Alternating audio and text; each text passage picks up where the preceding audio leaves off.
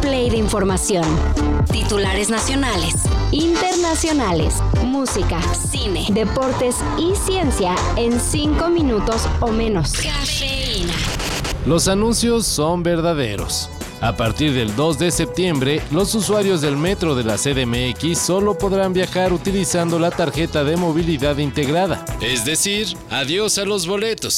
Voy en el metro, que grandote, rapidote y segurote. Qué diferencia del camión de mi compadre Quilemón. El ya muy anunciado cambio no será total, sino por partes, iniciando en las líneas 4 y 6 de Santa Anita a Martín Carrera y de Martín Carrera a El Rosario.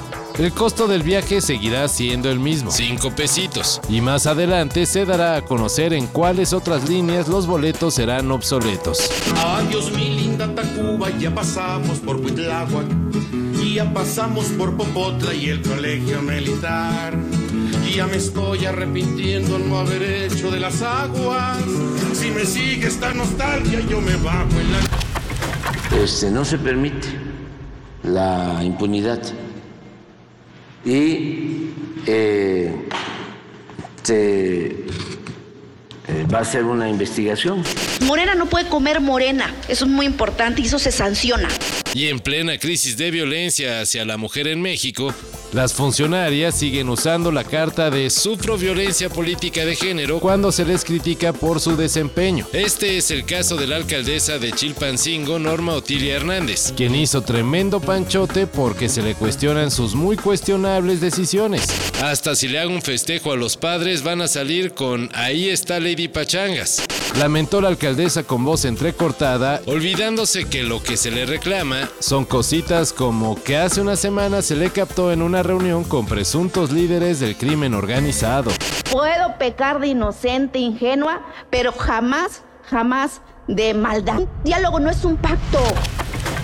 Y en un verdadero caso de violencia de género, Seguramente me he equivocado, lo tengo que reconocer, eh, pues porque en un momento de máxima efusividad, sin ninguna mala intención, sin ninguna mala fe, pues bueno, eh, ocurrió lo que ocurrió, yo creo que, que de manera muy espontánea. la Federación Española de Fútbol está a punto de cometer una barbaridad, ya que luego del pésimo comportamiento que su presidente Luis Rubiales tuvo en la final del Mundial Femenil, convocó a una asamblea extraordinaria, pero todo parece indicar que será para respaldar la continuidad del directivo en el cargo. Rubiales está en la mira por haber celebrado el campeonato de la selección española agarrándose los genitales, sin el mínimo respeto por el rival o porque tenía al ladito a la reina Leticia, y además por haber besado en la boca a la jugadora Jenny Hermoso. Si ocupa ese cargo y no tiene la capacidad de tener un buen manejo emocional en un momento de fusividad futbolística, pues yo creo que habría que preguntarse eh, qué capacidades y cualidades tienen los hombres que detentan esos cargos. Esto da cuenta de un montón de situaciones que suceden en lo privado permanentemente. Es- es lo que te iba a Porque decir. Rubiales es el jefe. O sea, Jennifer Hermoso está en una situación imposible. Un gesto que ha sido desaprobado por diversos sectores e incluso por el presidente de España, Pedro Sánchez. The Chemical Brothers siguen dando probaditas de su próximo disco. Y ahora el estreno es una canción que hicieron en colaboración con Beck Hansen. Skipping Like a Stone.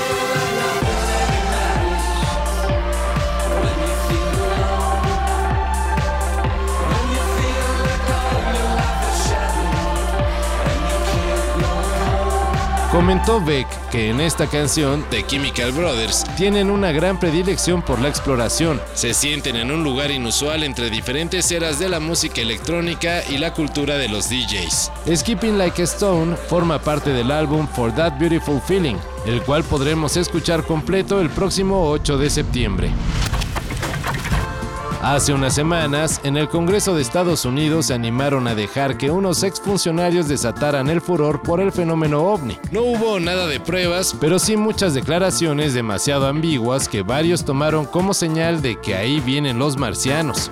Y bien, en nuestra Cámara de Diputados, pues no se quieren quedar atrás y se anunció la realización de la primera gran audiencia ovni. Y adivinen quién encabezará tan histórico evento.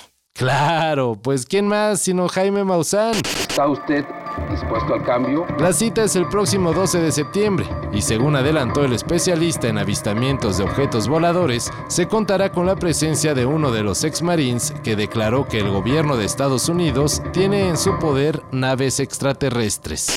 ¿Está usted dispuesto a aceptar que este fenómeno es real y que entonces tendrá que cuidar la vida en este planeta y estar dispuesto a una comunicación con otros seres inteligentes que parecen ya estar aquí entre nosotros? Todo esto y más de lo que necesitas saber en sopitas.com. El guion corre a cargo de Álvaro Cortés y yo soy Carlos el Santo Domínguez. Cafeína. Un shot de noticias para despertar. Lunes a viernes por sopitas.com. Y donde sea que escuches podcasts.